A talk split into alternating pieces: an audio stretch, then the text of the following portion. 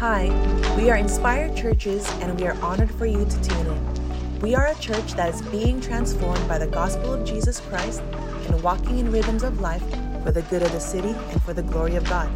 As we walk into a new year, we invite you to be part of the ministry by donating a gift today. Go ahead and visit us at inspiredchurches.com. Good morning, Inspired Church. How y'all doing? Good morning. Good morning. Yeah, good to be in the house. Uh, do we have anybody at our church that won a Super Bowl recently? Because apparently someone has lost their ring. Anyways, it's kind of a joke, but this ring is huge. So if you've lost a ring and you're looking for it to complete your ensemble, come see me. I see you. Come see me afterwards, okay? I got your precious, okay? In fact, I'm gonna just hand this to my wife right now. Babe, don't put it in your purse. There you go. Good morning, good morning. Um, I am just so happy uh, the last several weeks. Um, as a, just, I've been so blessed pastorally. Um, our Sundays have been an incredible time together of worship, a credible time in the Word. I'm so thankful for Pastor Roger. How many of you guys are thankful for Pastor Roger and Becca? Come on, yeah, I'm. You know, the, there's so many things I could be grateful for, but you know, it's like Saturday, and I'm like, hey, Pastor, I, I, might need you to preach tomorrow because I am, I couldn't get up. My wife and I were bedridden for three days. And he came through, and I heard he preach, preach an amazing word. Then I got a chance to listen to it on the podcast. And so, Pastor Roger, wherever you're at, I know Pastor Roger's out, you know, doing operations.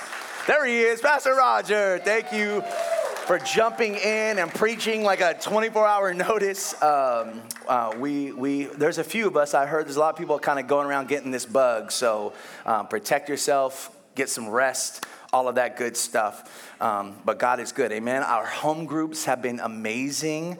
We are, yes, yes, we are in our final stretch, our last two weeks, and I think we've been averaging uh, well over 70 plus um, a week in different homes throughout the Bay Area if you've been meaning to go to one, um, this you still can go. So uh, no judgment, judgment free zone. If you didn't make the first two, three, you still can come. So uh, we love for you to check that out.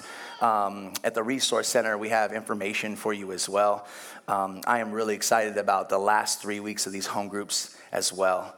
Um, well, this morning uh, we are continuing a series that we've entitled "The Table." And I'll talk a little bit more about that momentarily. But really, what the table is, is we're going through the book of Luke and we are taking a look at, we are observing all the table scenes. And what do I mean by the table scenes? All the places where Jesus is meeting with people around the table having a meal. And we have used that to not only inspire us to call us back to Jesus' table, but also to open our own tables. What does it look like to be a people of hospitality? What does it look like to also be a people that takes time to eat from the table of Christ? Amen. And so uh, today's table scene is going to be a long story, and uh, we'll have it for you up here on the screens. But let me just kind of set it up you see, the God of Scripture is the God of justice and generosity. How many know that? Like, our God is a God of justice and a God of generosity. Amen? And because He is a God of justice and generosity, He commands those. He, he, he doesn't just ask, He commands those who follow Him to practice justice and generosity. Amen? He commands us to practice justice, generosity in our fields, in our homes, and around our tables. Let me just read you a couple of scriptures uh, so you can understand who our God is. In Leviticus 19, 9 through 10, the scripture says this When you reap the harvest of your land, do not reap to the very edges of your fields do not go over your vineyard a second time or pick up grapes that have fallen. Leave them for the poor and the foreigner. I am the Lord your God. In other words, those who own fields and lands, God was saying, leave some left over for those who cannot afford to buy. Are you with me? In Proverbs 22, verse 9, the scripture says, The generous will themselves be blessed, for they share their food with the poor. In other words, those who share their generosity with those who are less fortunate will be blessed. Can I get an amen? Yeah. Isaiah 58, verses 6 and 7 says this Is this not the kind of fasting that I have chosen? This is God speaking. To loose the chains of injustice and untie the cords of the yoke, to set the oppressed free and break every yoke. Is it not to share your food with the hungry and to provide for the poor wanderer, which we would call homeless, with shelter? And finally, in James chapter 1, verse 27, the scripture reads like this Religion that God our Father accepts as pure and faultless is this to look after orphans and widows in their distress and to keep oneself from being polluted by the world. Our God is a God of generosity. Our God is a God of ju- justice. And because He is a God of generosity and justice, His people should be too. Amen? Amen? And so, this entire series, we have been asking how can I spend more time at the table of Jesus? And how can I open my tables and invite people in to discover Jesus themselves? Amen? Let's pray. Heavenly Father, you are good. And your goodness means that you are just, you are right, you are righteous, and you are generous, you are benevolent, you are a blesser. And so I pray, Lord God, this morning, two things would happen in this room that we would know the God of justice and generosity, and that as a result of knowing Him intimately, we would become people of justice and generosity. Lord, have your way in this place. Holy Spirit, I know you are here. Would you illuminate the text so that every heart and every mind in this room would be able to leave service this morning and say, I heard from God, I received a word from the Lord. We pray these things in Jesus' name. Amen. I know it's a little dark in here, but if you have your Bibles and you can see, or if you have your Bible apps, I'd like to invite you to Luke chapter 14. And we're going to read verses 1 through 24. so if you can read along, we'll also have it for you on the screen, but if you can read along, it will be really helpful because it's a very long story. And I already anticipate that throughout this story, you're probably going to go in and out with your attentions, man. That's okay. I'm going to do my best uh, to try and catch you up. Amen. So, Luke chapter 14, and we are going to read 24 verses. Again, this is another table scene in the Gospel of Luke. Luke chapter 14, and we will read verses 1 through 24. Amen. Yeah. Amen. The scripture reads like this On the Sabbath, when he, that's Jesus, went to dine at the house of a ruler of the Pharisees, they were watching him carefully. So the haters are out, amen? I've been a hater all week. Some of you already know what that is. So the NBA playoffs, I've been one of the biggest haters. Um, and I want to apologize to a group of people who are on a text thread in this room. Um, amen. Let's start over. On the Sabbath, when uh, he went to dine at the house of a ruler of the Pharisees, the haters were watching him carefully. And behold, there was a man before him who had dropsy. Verse 3. And Jesus responded to the lawyers and Pharisees, saying, Is it lawful to heal on the Sabbath or not? But they remained silent. Then he took him and healed him and sent him away. Verse 5 And he said to them, Which of you, having a son or an ox that has fallen into a well on a Sabbath day, will not immediately pull him out? And they could not reply to these things. Verse 7. Don't you just love Jesus? Now, now he told a parable to those who were invited. Again, remember, this is all at the same table. When he noticed how they chose the best places of honor, how they chose the places of honor, saying to them, When you are invited by someone to a wedding feast, do not sit down in a place of honor, lest someone more distinguished than you be invited by him, and he who invited you both will come and say to you, Give your place to this person, and then you will begin with shame to take the lowest place. But when you are invited, go and sit in the lowest place so that when your host comes, he may say to you, Friend, move up higher. Then you will be honored in the presence of all who sit at the table with you. And here's the learning point for everyone who exalts himself will be humbled, and he who humbles himself will be exalted. Verse 12. He said also to the man who had invited him, so he's talking to the guest, now he's talking to the host. When you give a dinner or a banquet, do not invite your friends or your brothers or your relatives or your rich neighbors, lest they also invite you in return and you be what? Repaid. But here's the learning point when you give a feast, invite the poor,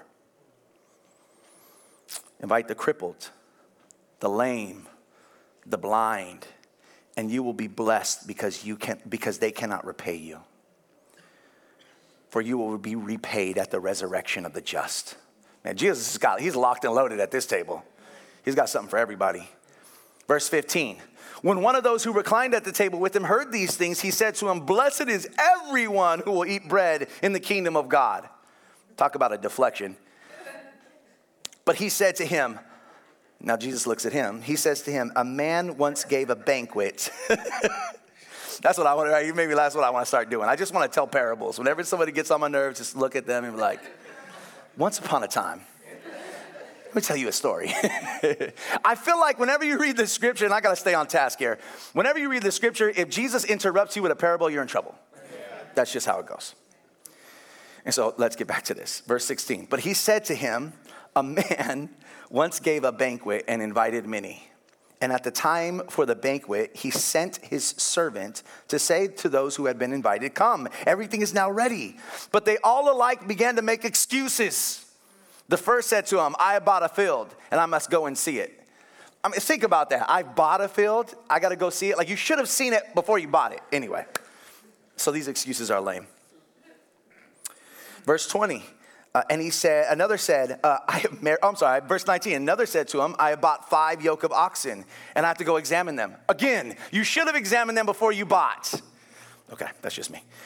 Verse 20. And another said, I have married a wife, and therefore I cannot come. I could kind of understand that one. Verse 21, moving quickly. So the servant came and reported these things to his master. Then the master out of the house became angry and said to his servant, Go out quickly to the streets and lanes of the city and bring in the poor and crippled and blind and lame. And the servant said, Sir, what you commanded has been done, and we still have room. There's still room.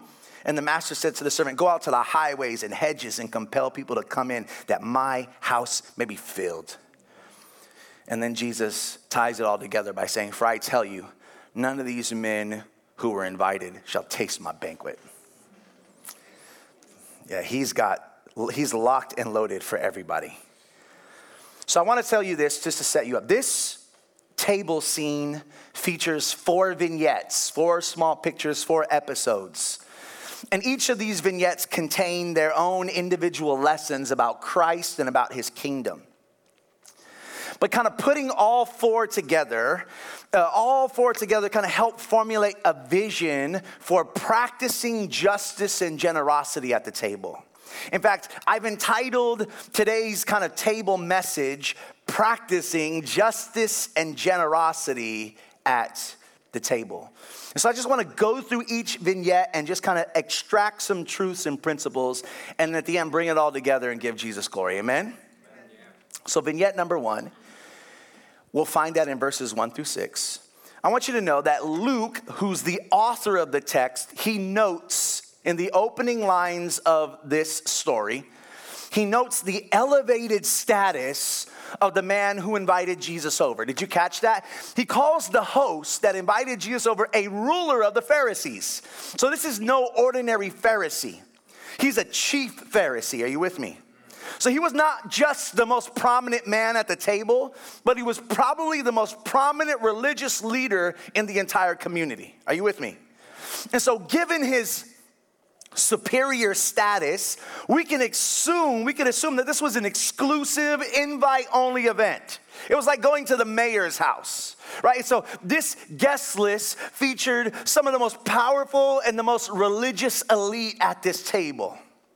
This is why it was odd and out of place for a man suddenly to appear with severe swelling. That's what dropsy is. It is a severe dis- swelling in the skin that tends to affect the limbs and the face. And so, out of, out of nowhere and out of place appears this man with severe swelling. This could only mean one thing this disfigured and disabled man was not invited, he was planted.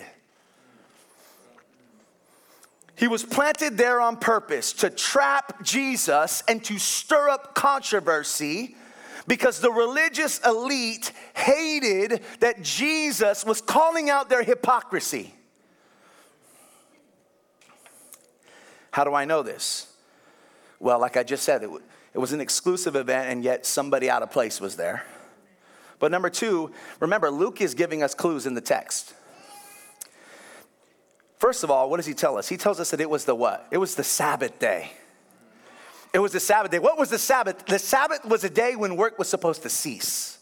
It was prohibited by Mosaic law for the Israelites to work. Are you with me? Number two, the text tells us not only was it the Sabbath day, but they were watching him carefully right? They were watching him carefully, implying that this was a coordinated effort to entice Jesus to heal this man and then accuse Jesus of exerting too much energy and breaking not just the Mosaic law, but breaking their religious man made rituals and regulations. So remember, there was not only Moses' law, but the Pharisees had their own laws that they added to the Bible. And so they were trying to stir up controversy to discredit Jesus' ministry by getting him to heal a man who was diseased on the Sabbath. Because he was exerting too much energy in healing the disease. I mean, how wicked is that? How petty is that? And, so, this is what the point I want to make here what we are witnessing at this table is religious corruption and injustice.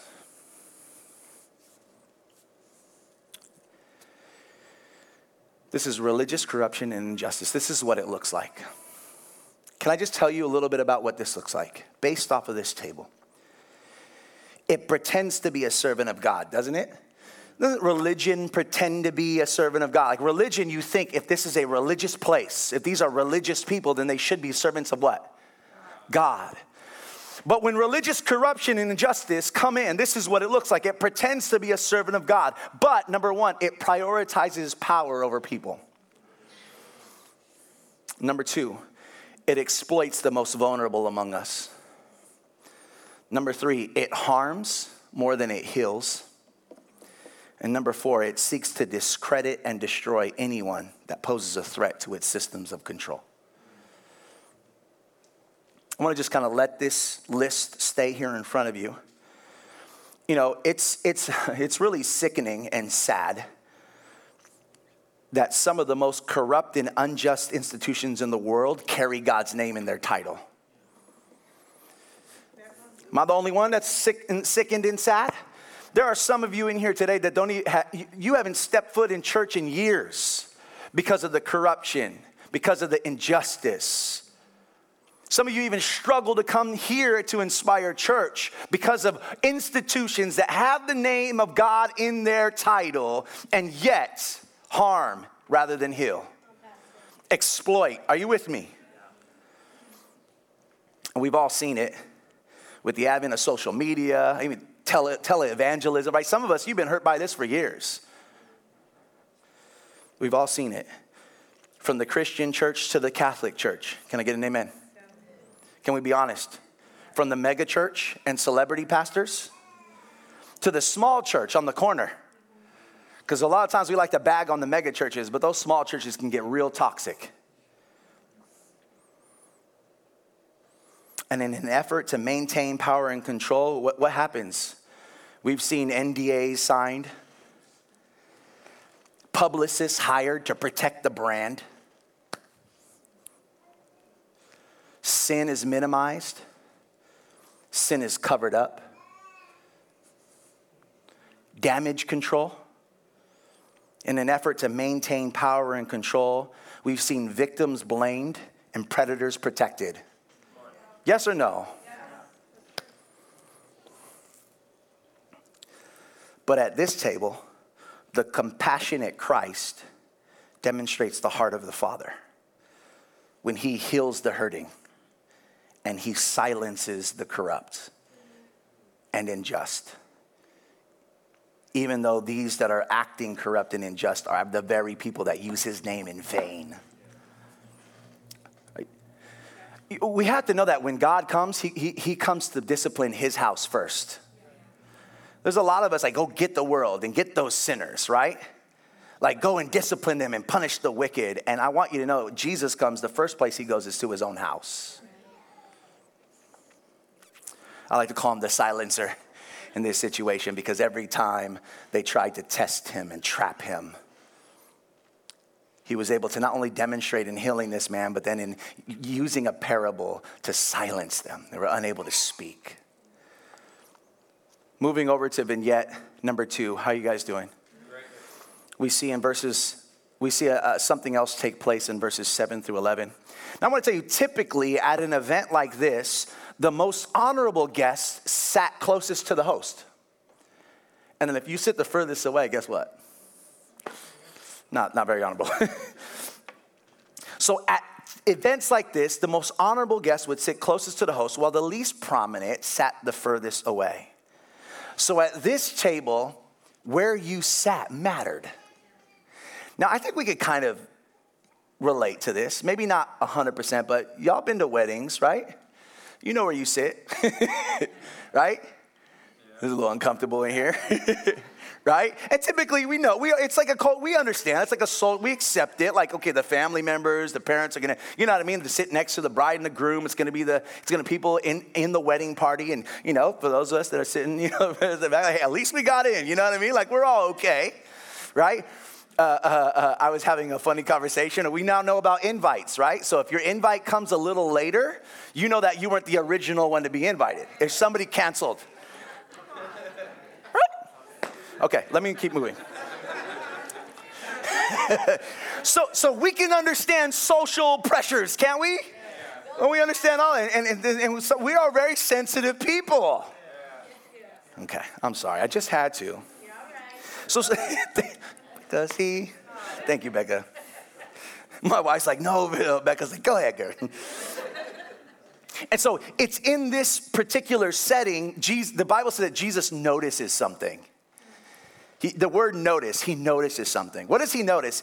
He notices a room full of self assuming guests jockeying for the best seats at the table. Right? And he also notices how it was pretty common for some of the guests to overestimate their value and only to be publicly shamed and humiliated when the host gets up and says, Excuse me, you're not supposed to be sitting there. going to the back. Veronica, you know I love you. Like, that's humiliating. And yet, they were risking it all because they were jockeying for the best seats in the house. Are you with me? So much social pressure. And, and this is the ancient world. And we think, well, you know, that was a shame, honor, culture. Don't, don't act like we don't do that today. Right? And, and here, here's kind of the application here. In this dog eat dog, self promoting table, Jesus drops a nugget, a kingdom nugget, some wisdom. For those of you who are like, what's a nugget? At this dog eat dog, self promoting table, Jesus drops some wisdom. He says, Humble yourself, and you will be exalted. But if you exalt yourself, you'll be humiliated. Words to live by, amen?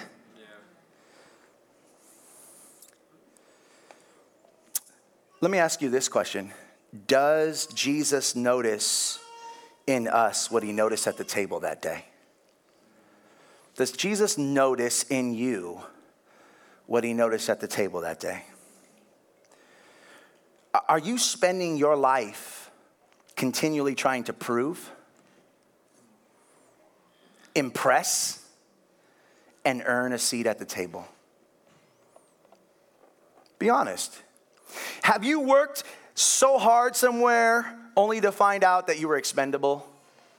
Come on, and I know I, I, as I'm writing this down, there's like 10 or 15 people in my head because I know a lot of people in the Bay Area have gone through layoffs. Amen? Can we be honest in here or no? Like, have you ever worked hard somewhere only to find out that you were expendable, replaceable, though you tried to do your best and you try to say the right thing and meet the right people? Are you with me? Do you want to know why maybe some of us are unhealthy, moody, stressed? Do you want to know why some of us are so disappointed? I want you to, I want you to remember it's because we're searching for validation from man instead of resting in the validation that we have in Jesus Christ. Some of you should write that down. Should be your prayer. It's because we're searching for validation from man instead of being satisfied in Christ. You know, I'm going to talk to the Christians in the room, okay? So if you're not a Christian, this is your opportunity, but get them, you know? Christians, you say that you're justified by faith, right? We are justified by faith alone, in Christ alone. We say that, but we act like we're justified by our jobs. Are you with me? Like you say that you are justified by faith in Christ, but you act like you're justified by your job you act like you're justified by your title, your status. Come on, any Bay Area folks, you act like you're justified by the size of your house, your backyard, the amenities. And those of us that don't have anything, if we carry shame because we don't have that, our justification is in that as well. So I'm not just talking to all the haves, but the have nots. To be ashamed of what you have because you don't measure up is because you're being justified by works and not by Christ. You think that's what makes you valuable. That's what makes you important. That's what makes you somebody. That's idolatry.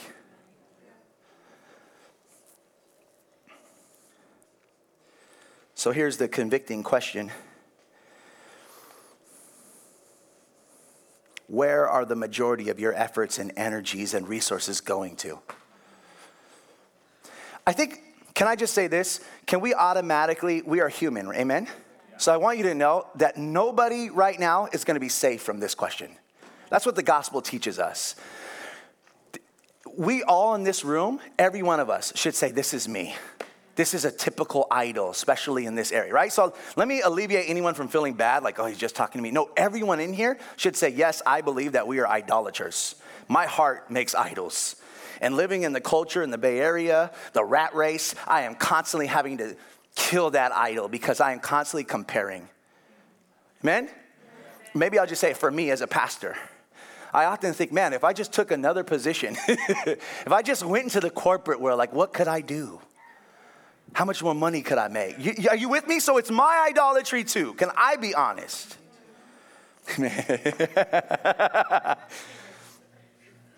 So, the question I want to ask for all of us, all of us, all of us, the majority of our efforts and energies and resources, we're spending it toward what?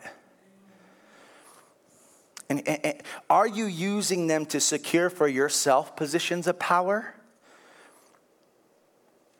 and places of honor? Or are you using them to serve others and esteem others as better than yourself? Amen? Like, I think if you're honest, we're never going to answer this question in affirmative. I think we always have to just be asking and repenting and trusting the Holy Spirit to build inside of us a different person. Because I think our world looks like their world. Like if Jesus were to look down, would he notice us fighting for the best seats in the table? Even in church, right? Impressing are you with me? okay. This was the problem Jesus noticed at the table that day. The table was not a place of justice and generosity, but it was a place of politicking and selfish ambition. And you know that when you build tables like that, no wonder why you exclude people. When you live in a culture that looks like that, no wonder why the poor, the marginalized, the oppressed, are you with me? No wonder why we look down in snobbery, right? Like that's what happens in this kind of culture that we built. Okay, let me move on. Vignette number three, we find in verses 12 through 14. After noticing what the table had become, how all were competing for the best seats, Jesus turns to the host. And he's like, This is your fault. No, I'm kidding. he turns to the host and he challenges the host to reconsider the way that he was utilizing his table.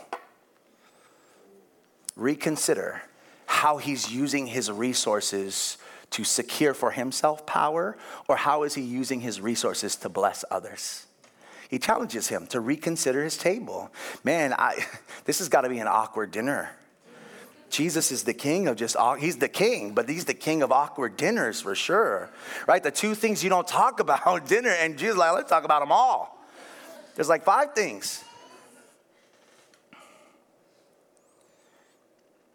Now, I want you to hear me out. Jesus is not saying, hey, no longer invite your friends over, right? It's not what he's saying. Like, he's speaking kind of, he's giving this powerful contrast, but he's not saying don't invite your relatives, your friends, or your rich neighbors, amen? If you're rich, I, let me know. Come over to my house for dinner. I was, I was debating on like asking for offering after this message, but I'm, I'm not that guy. I'm not that guy. I have to, I'm justified in Christ. Amen. Amen. But listen, uh, this is not what Jesus is saying. But here's what he is saying, and I want you to see this. We are most like Jesus and our tables most reflect the kingdom of God when we bless, benefit, and befriend those who have no power to pay us back. Think about that. We are most like Jesus, and our tables most reflect the kingdom of God when we bless, benefit, and befriend those who have no power to pay us back. That stings a little bit. And we're just going to let that quote just sit up there and nestle in your heart for a little bit. Do you want to know what true generosity looks like? Do you want to know, do you want to be righteous in the eyes of God and richly rewarded in the kingdom of heaven? Then give with no expectation in return. Seek after those who have no benefit to you. Love them, feed them, talk with them, pray with them, share the love of Jesus with them, invite them over to your house, dignify their humanity. We are most like Jesus, and our tables most reflect the kingdom when we bless, benefit, and befriend those who have no power to pay us back. Thank you. A few years ago, I had the opportunity to listen to CEO of Intel. Um, and I believe Sister Cynthia used to work for him as well. He was at that time he was the CEO of VMware, um, and his name is Pat Gelsinger. And he's a Christian in the Bay Area. And one of his missions is to sit with folks of means in the Bay Area and to discuss what it's looked like to bless.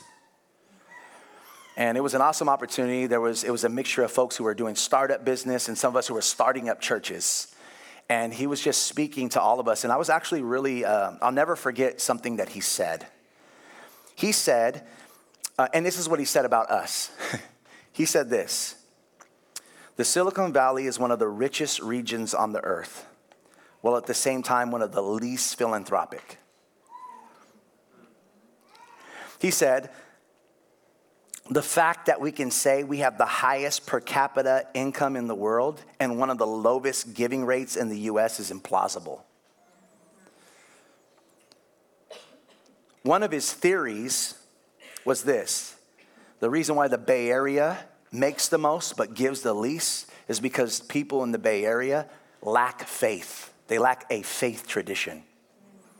We're also, coincidentally or not coincidentally, uh, one of the least faith based regions in the entire world. We're a very secular world, secular Bay Area. Y'all know that, you live here. And he says this his theory is this tends to create a lack of philanthropic tradition. But what about us as Christians? I, I have a theory, And I'm definitely not him, amen? But I have a theory too. We might be able to say that about, you know, the godless world, however we want to use that. But what about the quote unquote godly people? Because these are the people that Jesus is chastising. What's, what's, what's, what's our reason? Well, I have a few theories. I think we've allowed the world to influence our generosity or lack thereof more than the kingdom of heaven. I'm gonna say some things. When I say it, some of you are gonna assume like all kinds of different like political or economic assumptions. Just hear, just hear out what I'm saying, okay? okay, I'm gonna say it. We are more influenced by capitalism than by Christ. Our churches have become more corporate than Christian. And again, I thank God for the culture, society that we're in. I understand. But I want to tell you this the teachings of Jesus and the kingdom of heaven, and not the kingdoms of this earth, should be what influences our generosity. We live in a culture where ROI is king, return of investment. From our jobs to our weekends. Amen? Oh man, quiet today. What do I mean by our jobs? Like instead of praying about, Lord, where is the place that you want me to be? I am a follower of Jesus. I am a disciple of Christ called to be on mission. What company, what position would you want me to be in so that I can give you glory? Instead of discerning God's will, we are determining what pays more.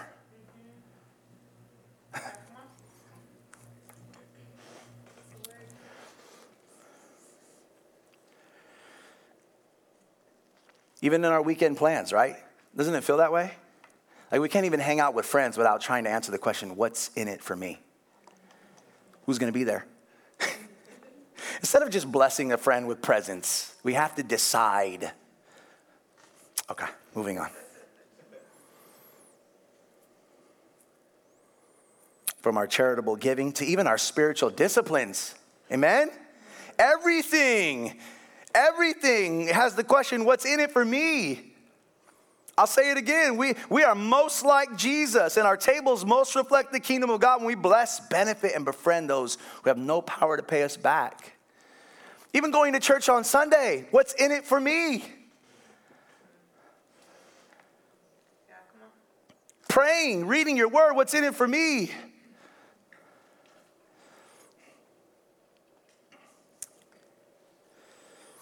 And you know what's crazy? If you must know what's in it for you, Jesus obliges. Did you know that? I don't know if you caught that. Like, if you must know what's in it for you, Jesus says at the very end this For you will be repaid at the resurrection of the just. So, just in case you were thinking about ROI because we live in a culture, Jesus says, Look, I'm gonna throw you, but the reality is, is kingdom economics.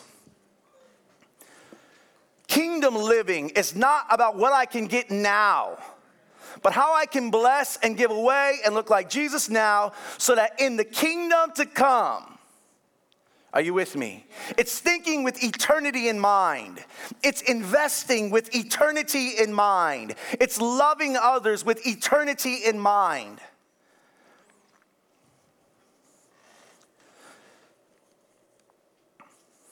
And that's so difficult, isn't it? Isn't it so difficult to live for eternity? Right? Like the, the, the, temptation and the very real thing is to live for now. Go to vignette four. You guys have been great, by the way. This is the final vignette. Don't get too excited. I'm going to go through it a little bit and then we'll wrap it up. Our final vignette features one last parable. Oh man, Jesus, you're just you're just hitting us with parables today. And one last parable that Jesus tells around this table. And it's this parable is in response to the guy who's like randomly like, yeah, but blessed is everyone who sits in the kingdom of God, you know? And I, there was a couple of things I was trying to think about, like, who is this guy? Like, is he a friend? Is he like trying to deflect? Like, in my opinion, scripture doesn't say my opinion, he's deflecting. Like, yeah, the poor, the crippled, God will do it, right? Everyone. What about us here? All lives matter. Well, you don't like that. I know, I know. My wife said don't, but it's, you know, I'm just saying, like, it just feels like this guy was like, hey, Jesus, everybody is going into the kingdom. You know what I mean? Like, let's deflect this focus. Okay, I probably lost 50% of you. But in Christ, I, we, can, we can disagree, and we are still brothers and sisters in Jesus. Thank you. Couldn't help it. But one day, he tells a story. One day, here's the story. One day, a man planned a great banquet and invited many guests to come to his table. But on the day that everything was ready, can you imagine? Everything's ready. The banquet, all the preparations were made, the meal was ready.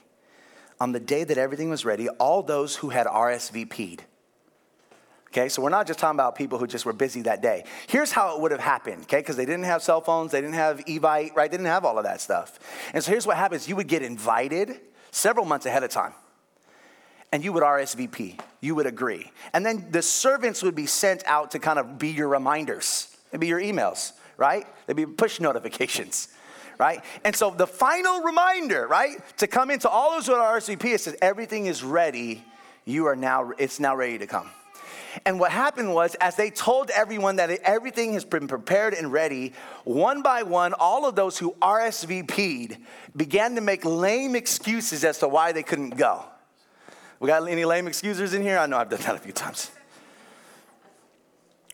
Right? And so the scriptures tells us angered, angered yet determined to fill his house. The host commanded his servants to invite to his table the crippled, the blind, the lame, the poor. And the scripture says, when they all had come, there was still room. So the host of this great banquet told his servants to go out to the streets and to compel them to come in, that my house may be filled. Isn't that powerful? When all had come and there was still room, listen to the heart of the host. He says, compel them to come in. What's his heart? What's his motivation? A full house. That's his heart. That my house will be filled. And I want to tell you two things. The, this final parable was bold and shocking. This whole thing's been bold and shocking. But this was very bold and shocking. And let me tell you why it was bold. Because in this story, Jesus condemns all those who are with him at the table that day. Telling this story, he's literally condemning everyone who's at the actual table that day. I mean, that's the fastest way to get kicked out, and never get invited again to dinner party. And you might say, well, how did you get that? In plotting and scheming to trap Jesus, remember? These guys don't like Jesus, they're haters. In plotting and scheming against Jesus, they have rejected God's ultimate invitation to his table. Like the kingdom is here. Jesus, the king, is at this table. The Messiah has come, the kingdom is here, and all those who are invited to come, but instead of coming to this, they were rejecting him and trying to find ways to kill him, to destroy him, to trap him, to trip him up. They were scheming and plotting against him. Are you with me? Therefore, they will have no part in the kingdom of heaven. And you know what's really interesting to me about this parable? Notice God doesn't do the rejecting. It's fascinating, right? God doesn't, we all think God just, you know, he's this angry God and gonna throw people to hell, just this reject. You know what? All of these people that are no longer invited are those who rejected the invitation.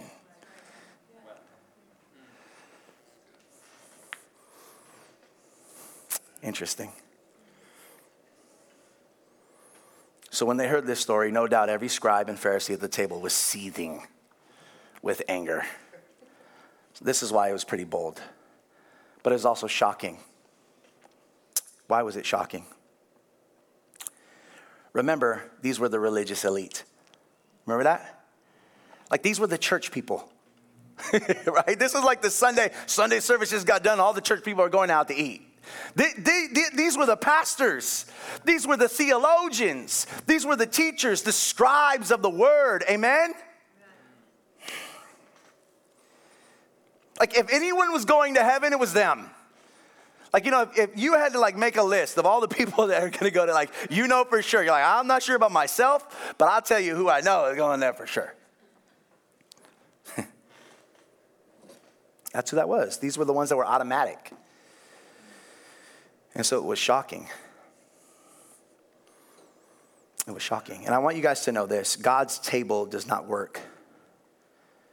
It doesn't work like, and it doesn't look like man's table.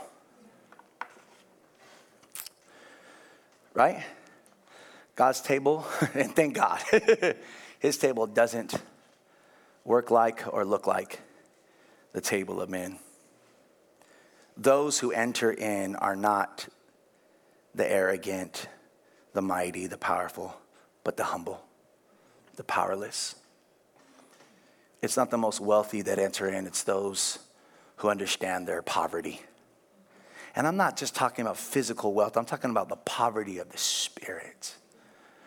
Because sometimes it's the external stuff is where our pride comes from. But I'm talking about inside. The arrogance. Those that ha- those whose gods are their is their stuff. Have you noticed the people that all rejected Jesus were all the ones for their stuff? Right? My, my house, my field, my oxen. Are you with me? Those who enter in are not the self assuming, but the lowly in spirit. And so, parables, oftentimes, Jesus is giving you kind of an external look at things that are going on in here. Are you with me? And here's what's shocking. Here's what's the crazy part. When you think about the crippled, the blind, the lame, when you begin to think about these folks, these were all those the religious system had ostracized. Did you know that the Pharisees and scribes have put so much rules and regulations on the purity laws that if you were lame, you couldn't even go into certain parts of the temple? You with me? And so all those that are coming in are those that the religious elite had tried to ban and keep out.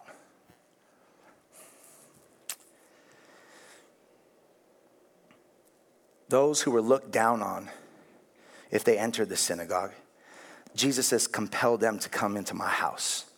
The sinner, the tax collector, the prostitute, the pimp, the crook, the criminal, the poor, and now it's not just saying, hey, but those who understand just how depraved they are, depraved they are, just those who understand that I need God, those who understand that I'm not holy, those that understand that I am a liar. Not those who think they got it together, not those who perform and pretend and impress and exclude and marginalize and ostracize, but those who have a deep understanding of how far from God says, Jesus says, you know what, you're closer than you think because you know that you need me. You know that you need me. And I think sometimes in the Bay Area and some of our more wealthy regions, it's really tough because you don't necessarily need God. And then sometimes something happens where you need Him, you're humbled. Have you ever been there? I know I've been there. Arrogant, egotistical, prideful, thinking I've had it all together, and then something shakes up your life, and all of a sudden, God says, Do you need me now? You know what's really cool? We say yes. God is saying, Mm-mm, no.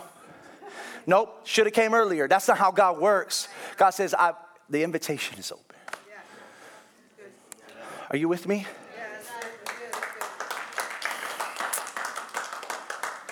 I want to invite the team to come forward as we conclude.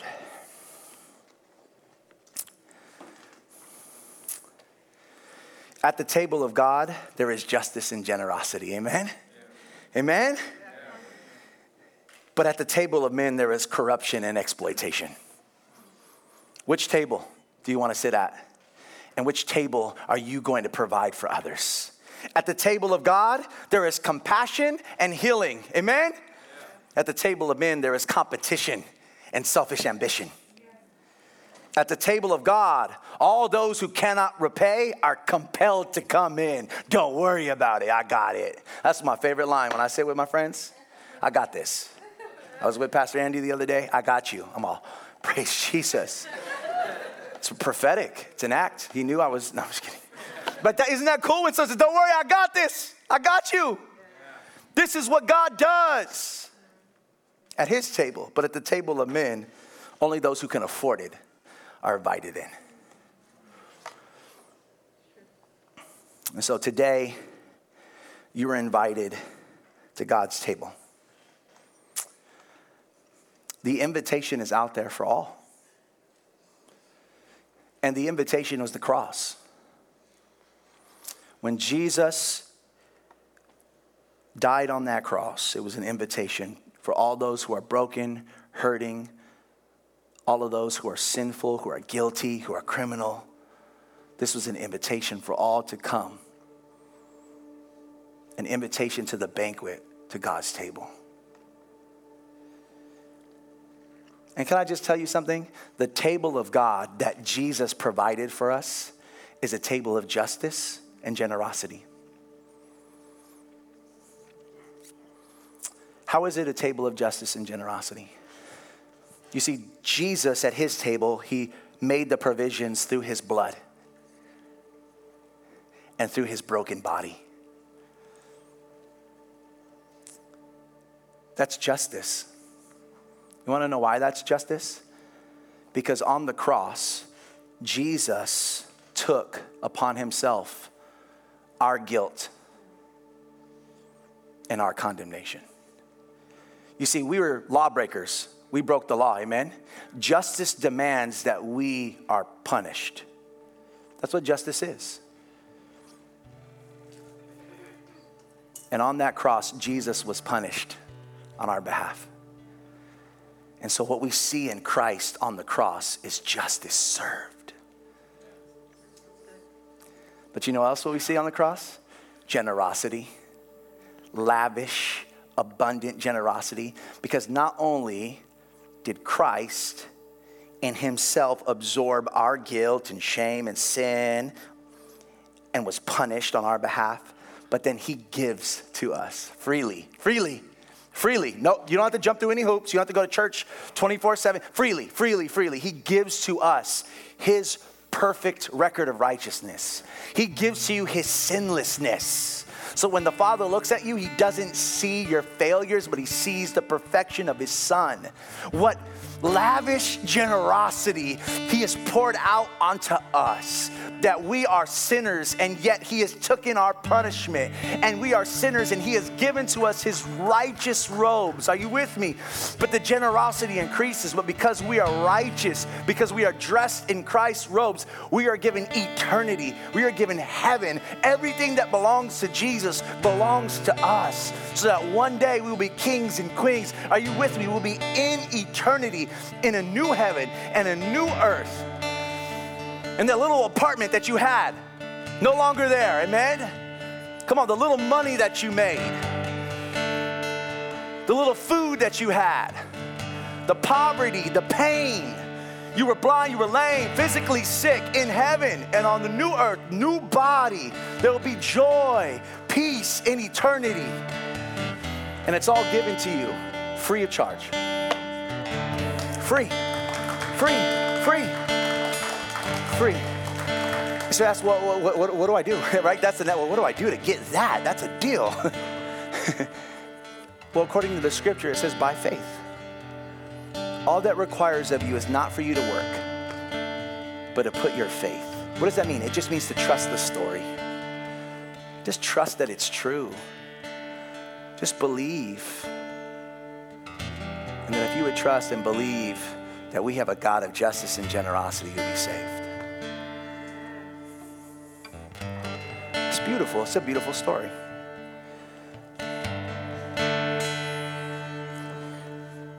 And so I want to say a prayer.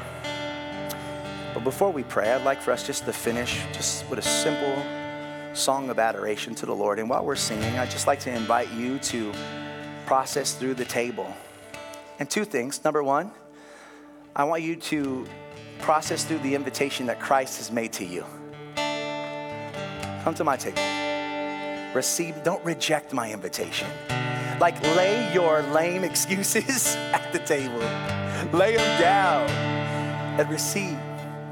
But number two, not just receive, but then how can I be someone who then manifests that table here on earth? What does it look like as Christians in this room to actually embody the table to those who are in need? How can we use our resources to love on, to befriend, to bless, to benefit those who can't pay us back? Amen? First, Lord, I pray for all of those in this room who feel far from you, who feel distant. Lord, I pray that they would turn to Jesus that they would look to the cross, that the story of the gospel, the good news of the gospel would compel them to put their faith in you, Father. And so I just pray in this room, Lord, that folks all over this building would just turn their eyes towards you. Lord, that we would repent that we would just simply say, God, I know I don't measure up. I know my heart is an idol factory. I know I'm a sinner. But I believe that you died on my behalf. I believe that you on the cross, you were punished on my behalf. And I believe that you have given me your righteousness so that when I leave this place, God, I'm not somebody who is ostracized, somebody who is excluded from the table, but Christ has called me to sit. So I pray all over this room, Lord, that folks would put their faith in Jesus. Holy Spirit, you would do the work. And I also pray as we leave this place that those who believe in this room will not just be believer in word, but in deed. Lord, if we, if anyone in this room has benefited from your table, may we open up our tables. If anyone in this room has received generosity and justice, may we be those who who would give out freely generosity and justice. So I pray even as we gather in our home groups this week and we begin to talk about what does it look like to befriend and bless those who can't pay us back. I pray this church would be a blessing, a church that blesses, a church that honors and loves those that are even hurting, those, those that, Lord, the addict, the afflicted, the homeless, the poor, Lord. Continue, God, to move inside of all of us to love, to benefit, to befriend those who cannot repay us back. And so, Lord, we're careful to give you all honor and glory. You deserve it all. And we pray these things in Jesus' name. Amen and amen. Again, thank you so much for tuning in today. Our prayer and hope is that you would be transformed by God's word and live for Him. Before you go, would you consider giving a gift today? By faith, we are walking into the new year and continuing to believe in what God is doing in the city through our missional communities and mercy ministries.